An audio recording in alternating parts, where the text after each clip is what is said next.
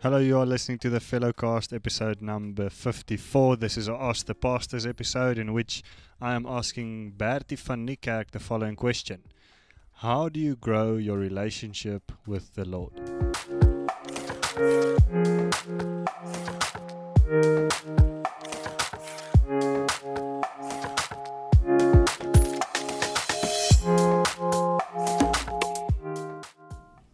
Good morning, Waldo. Yes, uh, that's a very good question, um, and I think it's often a question that we try uh, that a lot of people ask because um, we all want to be closer to God and we all want to have a better relationship with Him, and often we just don't know how to do it or what's the next steps or, or all of those things. So I think it's a great question. Um, so these are just some of the things that I've found really works for me. It, it's quite practical. Um, yeah, so it's um, and there might be a whole lot of different things that work for different people, but I'll share some of the stuff that's really worked worked for me. So first of all, um, I always like to look at if if I know that to grow my relationship more with God and to be closer to Him, I first have to look if there's not anything in my life that shouldn't be there. The Bible actually says to us that um, in Isaiah 59 verse 2 it says, "But it's your iniquities that have separated you from your God. Your sins have hidden His face from you, so that He will not hear." So yeah, often we uh, we have stuff unrepented sin in our lives, things that's there that shouldn't be there, and that we know it shouldn't be there, and those are the things that prevent us from getting closer to God. Um, I don't believe that where where where sin is present, that the Lord will have His favor and His glory there. Um, so yes, definitely look at your life and see if there's anything there that shouldn't be there, um, and just sorry, I think of David, and just a great example of David where he said, Search my heart, Lord, and see if there's any wicked ways in me.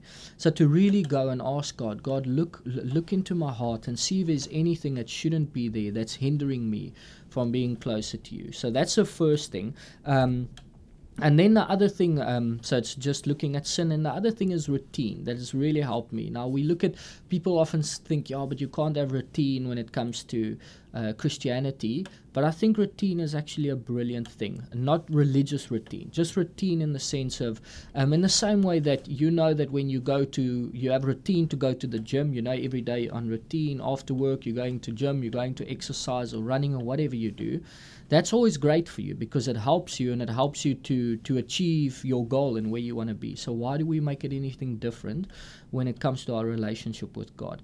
Um, I think routine is a brilliant thing just to be able to go, God, every morning or whenever it is that you put it out, but to have that routine, I will sit down, I will read your word, um, and I will listen to what you're saying through your word to me, and then I will also pray. That's the things that um, that I've found really works for me.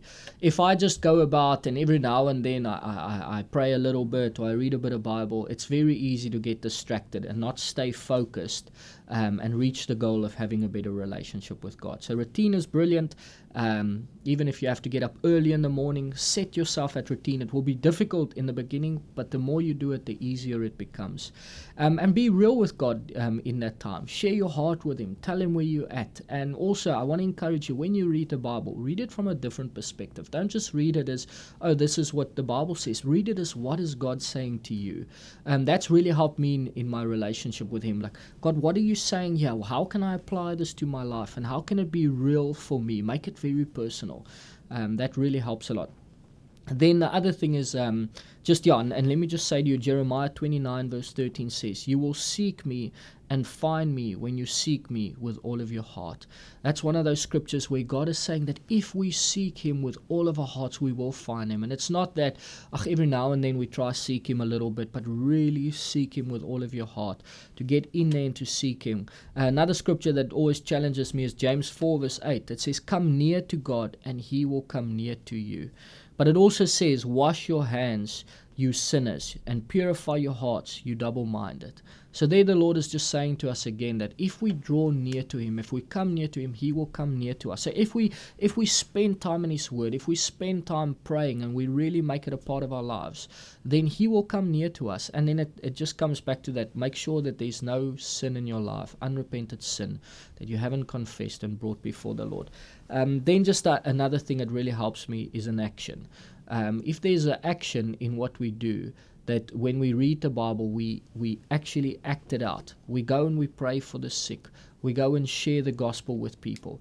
That's some of the things that has really helped me so much in my relationship with God. When I have helped other people's, I've really other people have really seen how He has just come through for me, and um, yeah, just how I've experienced His love and His peace and His grace so much more.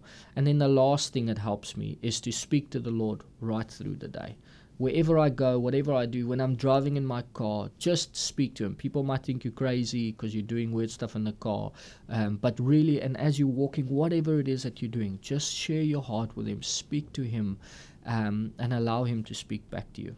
I hope that helps, and that's just some of the practical things that I've found really works well for me. Thanks again, Bertie. Always practical, useful, and biblical. I trust that this will have been helpful to you if you've been listening. And if you have any other questions for us here at Ask the Pastors, you can pop them in the box in the foyer or send me an email at waldo at the thefellowship.co.za. It's waldo, W A L D O, at thefellowship.co.za. Until next time.